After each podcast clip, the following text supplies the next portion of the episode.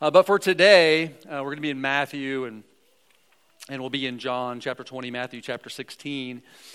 And I was beginning to just pray, pray through the sermon for today, and um, God took me in a kind of a different direction, and um, praying that was from the Lord, um, and praying that the, the, the, words of God, like His word, just penetrates your heart this morning, and that He would speak to you directly through His word on what he has uh, for you today. So I've titled this sermon, We Can't Blend In. We Can't Blend In. Jesus said, as followers of his, that we will stand out, that we will be the salt, that we will be the light, um, that we will stand out from the crowd, from the herd, if you will. So I wanted to ask you this question this morning why do zebras have stripes? White, black stripes. Anyone have any ideas?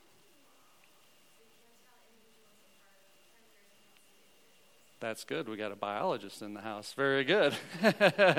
That's really good. That's great.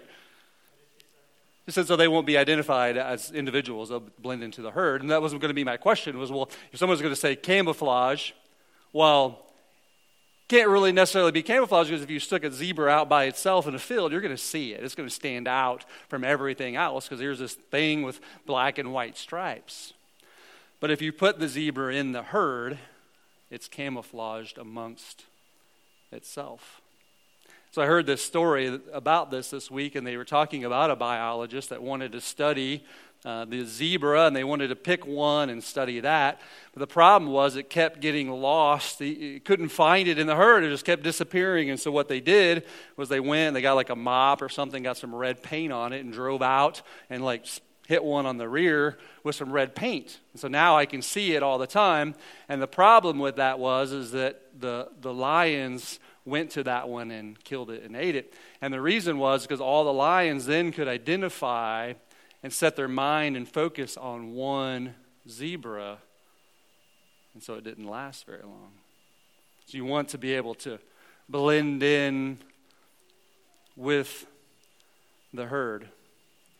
And I heard this analogy about this this week about how people, all of us, it's our nature to blend in with the herd right? Like we can have individual characteristics and things that make us kind of stand out individually, but we don't want to stand out within the herd, with, it, with, with outside the population of the people that we live in. And they were saying, which made a good argument, that people that are happy are those one that are, are not anxious and are not hurting. That's all right. We'll, we'll, we'll keep we'll keep rolling. Just a good illustration. Like you don't want to stand out from the from the things around you, like draws attention to yourself.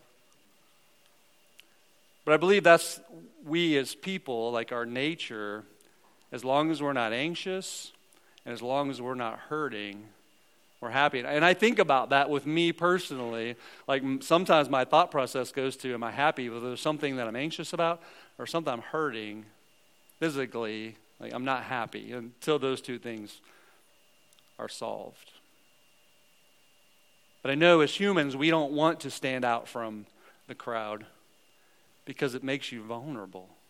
It makes you vulnerable to the enemy, it makes you vulnerable to those around you. So, what I'd like to do is to look at what God says about this because Jesus actually says the opposite of you and of me as Christians, as followers of Jesus. Now, last week we looked at Peter um, in relation to uh, what was going on after Jesus' resurrection. I want to look here before Jesus' resurrection with Peter and a question that, that Jesus asked Peter in Matthew chapter 16. If you would turn there or turn your attention up to the screen as we read God's word, verse 13 through 18. Verse 13. Now, when Jesus came into the district of Caesarea Philippi, he asked his disciples, Who do people say that the Son of Man is? And they said, Well, some say John the Baptist, others say Elijah, and others Jeremiah, or one of the prophets. And he said to them, But who do you say that I am? Simon Peter replied, You are the Christ, the Son of the living God. And Jesus answered him, Blessed are you, Simon Bar Jonah, For flesh and blood has not revealed this to you, but my Father who is in heaven.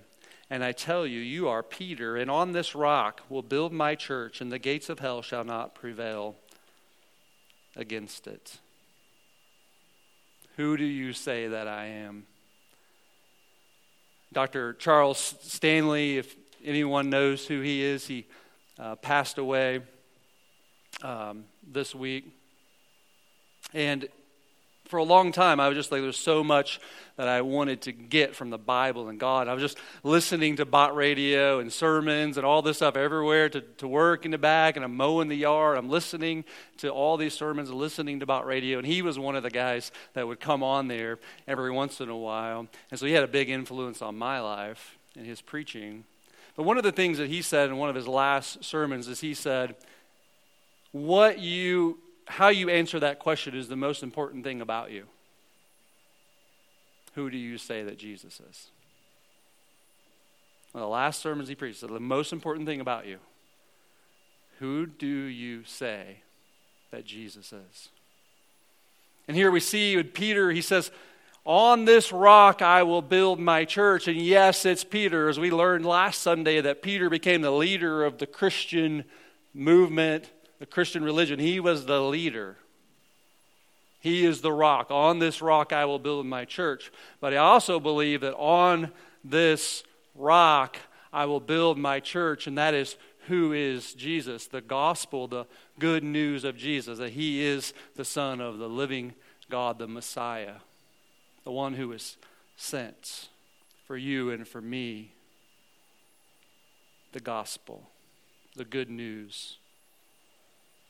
See, we are called to pray and to proclaim Christ.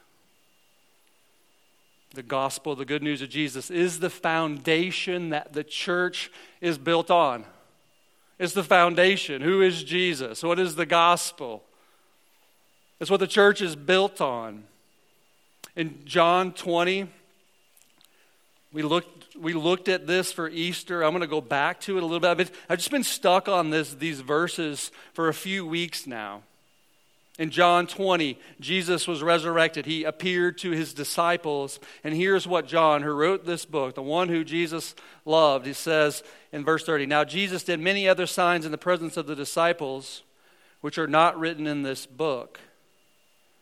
But these are written so that you you, I circled that in my Bible, that you may believe that Jesus is the Christ, the Son of the living God. And that by believing you may have, what does it say? You may have life. Not just life, but life in the name of Jesus. Who do you say that I am? In the life of Jesus. Everything that Jesus did, his miracles, the love that he showed for us, everything that's written in here, everything that he did was so that you, you would know who Jesus is. So you would be able to answer and to tell others who Jesus is. Everything about this Bible, everything points to Christ so that you would know who Jesus is. And to be able to tell others who Jesus is and to have life in his name. Not just everlasting life, not just eternal life. To, to go from death to life spiritually, to live, to have eternal life, but to have life today. We call it finding our true life in Christ. What does God want for you to do today in your life? In the life and the rhythms of True Life Community Church, the summer is important. We connect with families. We, Doug's doing a bunch of water paloozas. We're going to connect with families. We're going to have a couple of outdoor services uh, this summer. Stay tuned for that. Those are always a lot of fun at the amphitheater in Newtown. Fourth of July parade, and we're connecting with families to VBS and then to Awana, church, life group, membership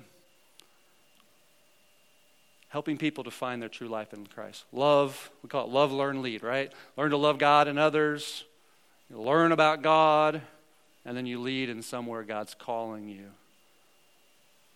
Finding our true life in Christ.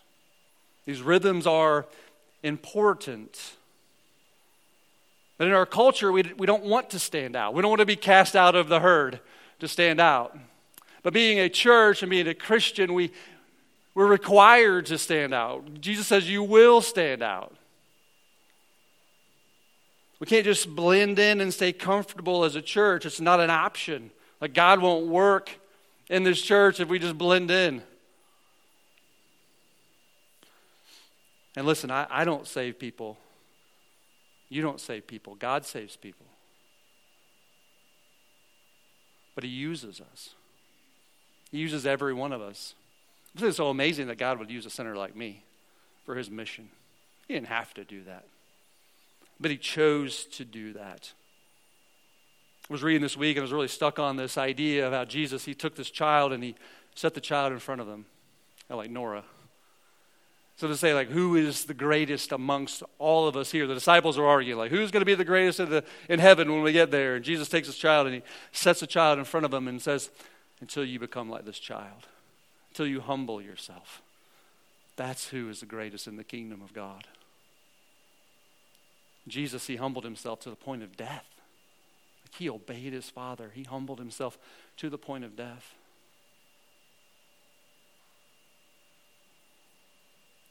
That's what we are as Christians.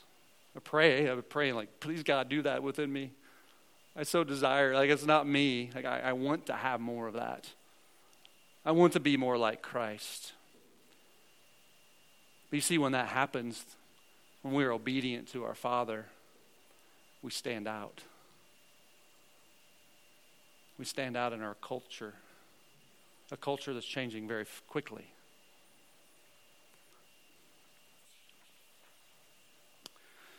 the Puritans, if you have a studying about them this week, and I definitely don't have like master's in Puritan theology or anything like that, so don't hold me to too high of a standard. Um, just listening to a podcast. You probably heard the Puritans, right? They came over from England back in the day. I don't know if they were on the Mayflower. I don't know where. I don't know how they got over here, but somehow they got over here, and um, they were very religious people, I guess you would say. But their whole idea was that everything is about the Bible. Like, this is the number one possession that I have. And one of the Puritans were crying out, like, Lord, take everything away from me, but don't take away the Bible, you know, from us. But one of the concepts that the Puritans have, and they had a lot of different views and different understandings, and they would debate this all the time, was a reformed, reformed idea. And reformed is means a lot of things to a lot of different people, but their idea on reformed was we want to see people have a reformed heart. Like as an older person, we want to see change within them. But they argued, they said, well, we, we don't want to wait to see if someone's been reformed, to see if they have fruit. Like that they're following Jesus, they have fruits of the Spirit, they're, they're following God. Like, we don't really want to look at that. We want to see if people respond to the gospel of Jesus. That's how we know if they have a reformed, a changed heart, is if they respond to the gospel of Jesus. That's what the Puritans were talking about. And here at True Life Community Church, I always present the gospel at the end. You may, oh, here it goes again. It's, it's be coming to the end of the sermon. I don't know what you're thinking, but the reason I present the gospel at the end is because the gospel of Jesus is what saves us. And that's what our hearts should respond to. That's, that's what ch- should change our hearts, should reform our hearts, is the gospel, the good news of what Jesus did for us. It's finished, he said on the cross. There's nothing left to do. So if you say, well, this gospel, this, this good news, if it's so important, what does that what does that mean? Like how can I think of it? How can I explain it to others? So let's try an exercise. You guys ready? All right. Start thinking about what you're going to think about when I say this. You are condemned by God for eternity in a place called hell.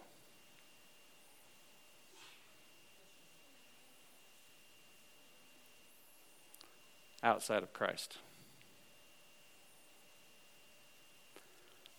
Now, what I'd like to know is when you heard that you were condemned,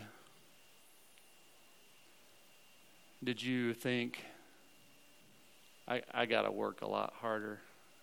I got to be, I got, I got to do something to be a much better person to please God? Or did you think, well, that's why I don't go to church? They expect too much of me. They're hypocrites because I know them and they don't live up to that standard either, God's standard. Or maybe some of you who've been around long enough say, well, well, no, I believe in Jesus. It Can't be true. Or when I said outside of Christ, did your mind then go to, oh, yeah, praise God? Or it could have gone to, it can't be that easy. Come on. It can't be just faith alone in Christ. Like that. It can't be that easy.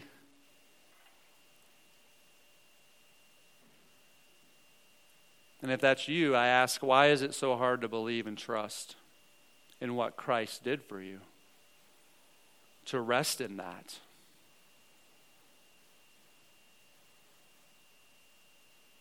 To not be works based, to say, I'm trying to live up to some standard to please God, and I don't even know how, I don't even know when I'll reach it. I don't even know when I'll get there. Maybe because you don't know his love that he has for you. In our life group, I heard a story from Tony Evans last week, and I thought I would share it with you because I think it goes really well. There was a lady who got married, and she found out very quickly that she probably married the wrong person, and this person had written out like 30 rules and procedures and all the things that he wanted from his wife to do. Here are the things that I expect from you, and I'm going to check them off every day. And as you could probably understand, the relationship went south very quickly, and ultimately they ended up getting a divorce. And eventually, the lady found a new husband. And um, this new husband loved her unconditionally. There were no expectations, rules, they had to work together. Um, but he just loved her unconditionally. And one day, well into the marriage, she opened a drawer, and as she was going through the papers, uh, she pulled out a paper, and there was the list of all those rules that her ex husband had given her. And when she looked at it again, she realized she was doing all that for her new husband, not even knowing it, because of the unconditional love that her new husband had for her. Isn't that our walk with God? Like, when we understand the unconditional love that He has for us because of His Son Jesus. Teach them to obey all that I commanded. Like, if if you just love God, knowing that He loves you, like we just He just works that works that within us. Like the Puritans say, like eventually over time, like God will produce fruit within us as we respond to the gospel. He's the vine, we are the branch. Abide in me, and I in you. Right? back to verse 31 in John 20.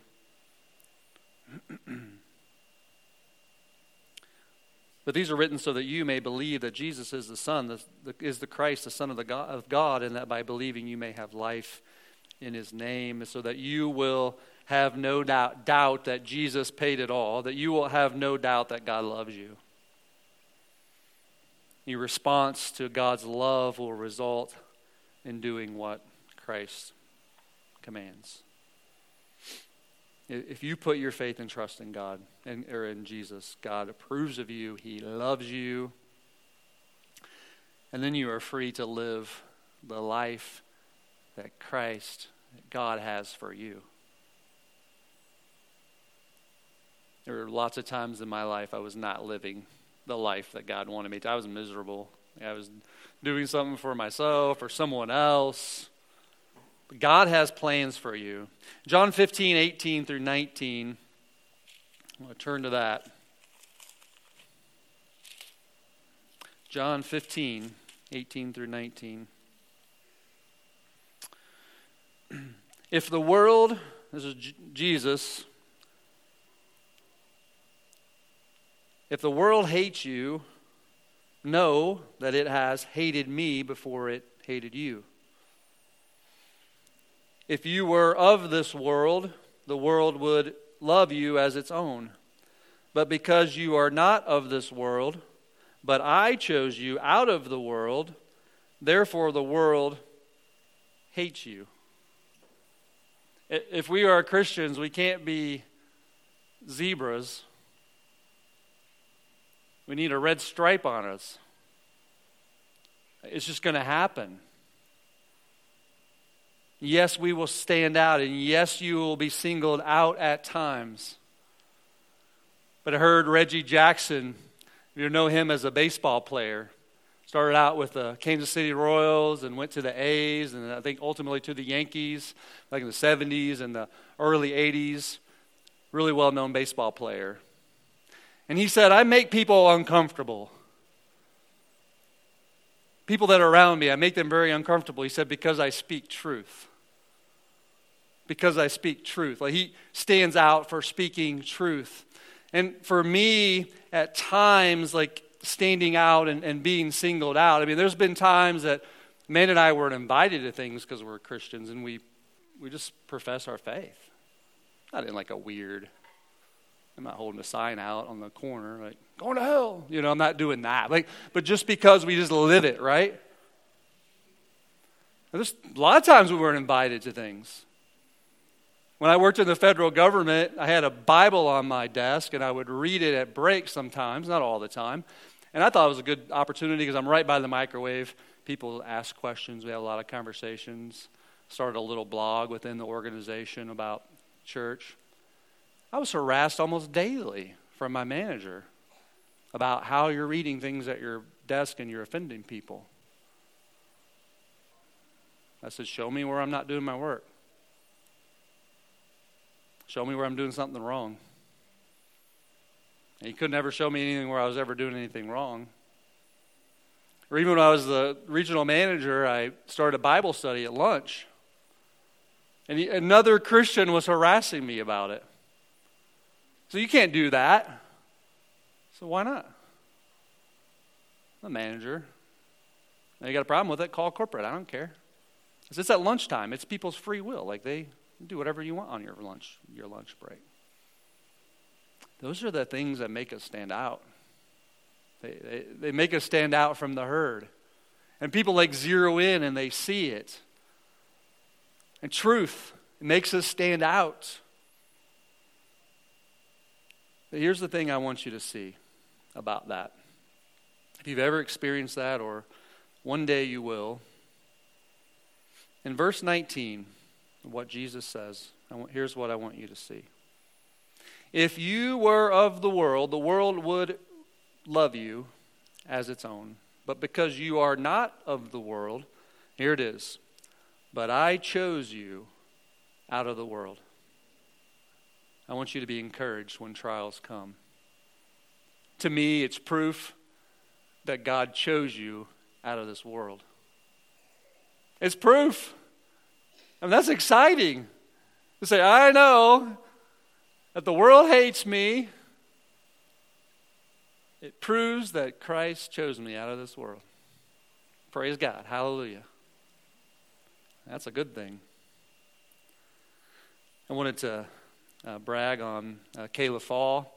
Uh, Doug was telling me a story about how uh, a youth had come to, a new youth had come to youth group, and um, Kayla made it a point to talk with the mom and invite the mom to, to the Bible study and to church. And um, son got connected, things like that are that are going on. And I just say like those things are just they're just not blending into the world. Like it, it makes you, you vulnerable. And we don't like to be vulnerable. We don't, we don't like to stand out. We don't like the attention, people looking at us. But if you believe in what Christ is saying in, in the Word of God, like it's not a choice. You will stand out as Christians. It doesn't always have to be negative. People are looking for truth and hope. They're looking for relationships. They're looking for God. They're looking for the hope that you have in Christ through the true gospel. It's not works based. It's not based on me. It's based on Christ alone and what He did for me. And it gives me freedom and hope and joy.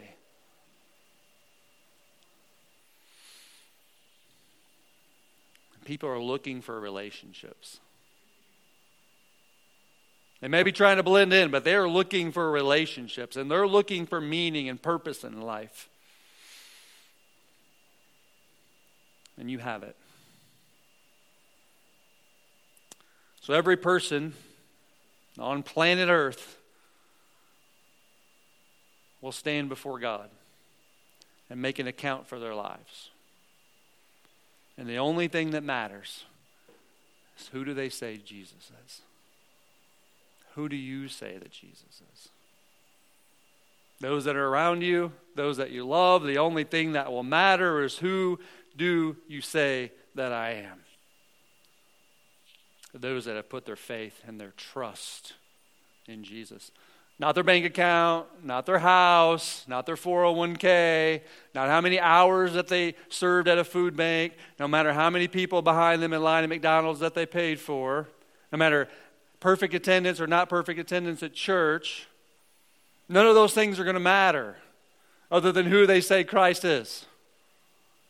That's the only thing that matters. That's the only thing that makes us right with God is our faith in Jesus. Faith is trust. Do you trust? You see that all that's been written about Christ is for you to believe He's the Son of God, that He is the Messiah. All points to Christ. If you are working towards God's approval, you are not trusting in Christ and what He did. And when He said it is finished, that it is finished. There's nothing left to do. If that is you, I would say you are the lady in the first marriage. You're tired. You're ready to quit.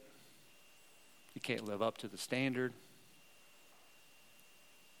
If that is you, I want to introduce you to a relationship based on the love of God, based on grace that we don't deserve. Let's pray. Heavenly Father, thank you for your word and a reminder that, Lord, you, your Son, your Jesus, chose us out of this world, that we are not of this world, that we are of the kingdom of God, that we have gone from death spiritually to life in the name of your Son Jesus alone. that we are no longer condemned because of your Son, Jesus. And Lord, you don't just at that moment say, okay, come up to heaven and be with me. Know, you say, I've got a plan and a purpose for you for the remainder of your life.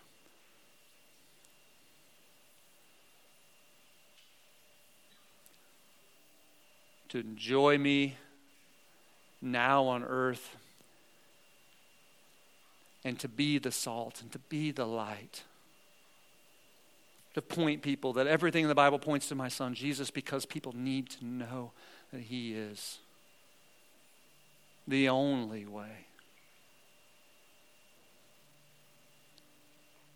For anyone to have a relationship, to spend eternity with our Father who is in heaven.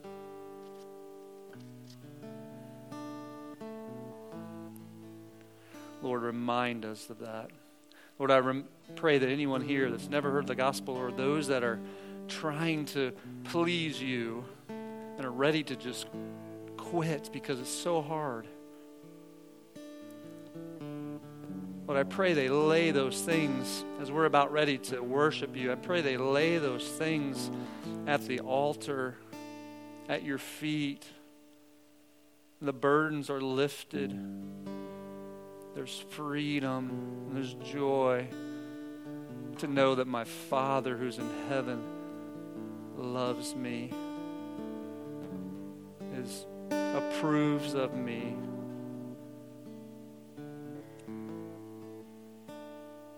I'm like that child. I have nothing to offer my Father.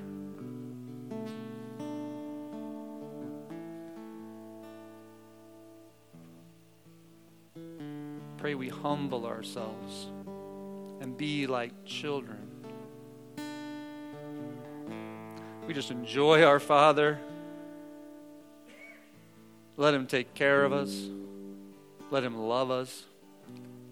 And when He asks us to do things, we are quick to obey, not out of fear, but out of love.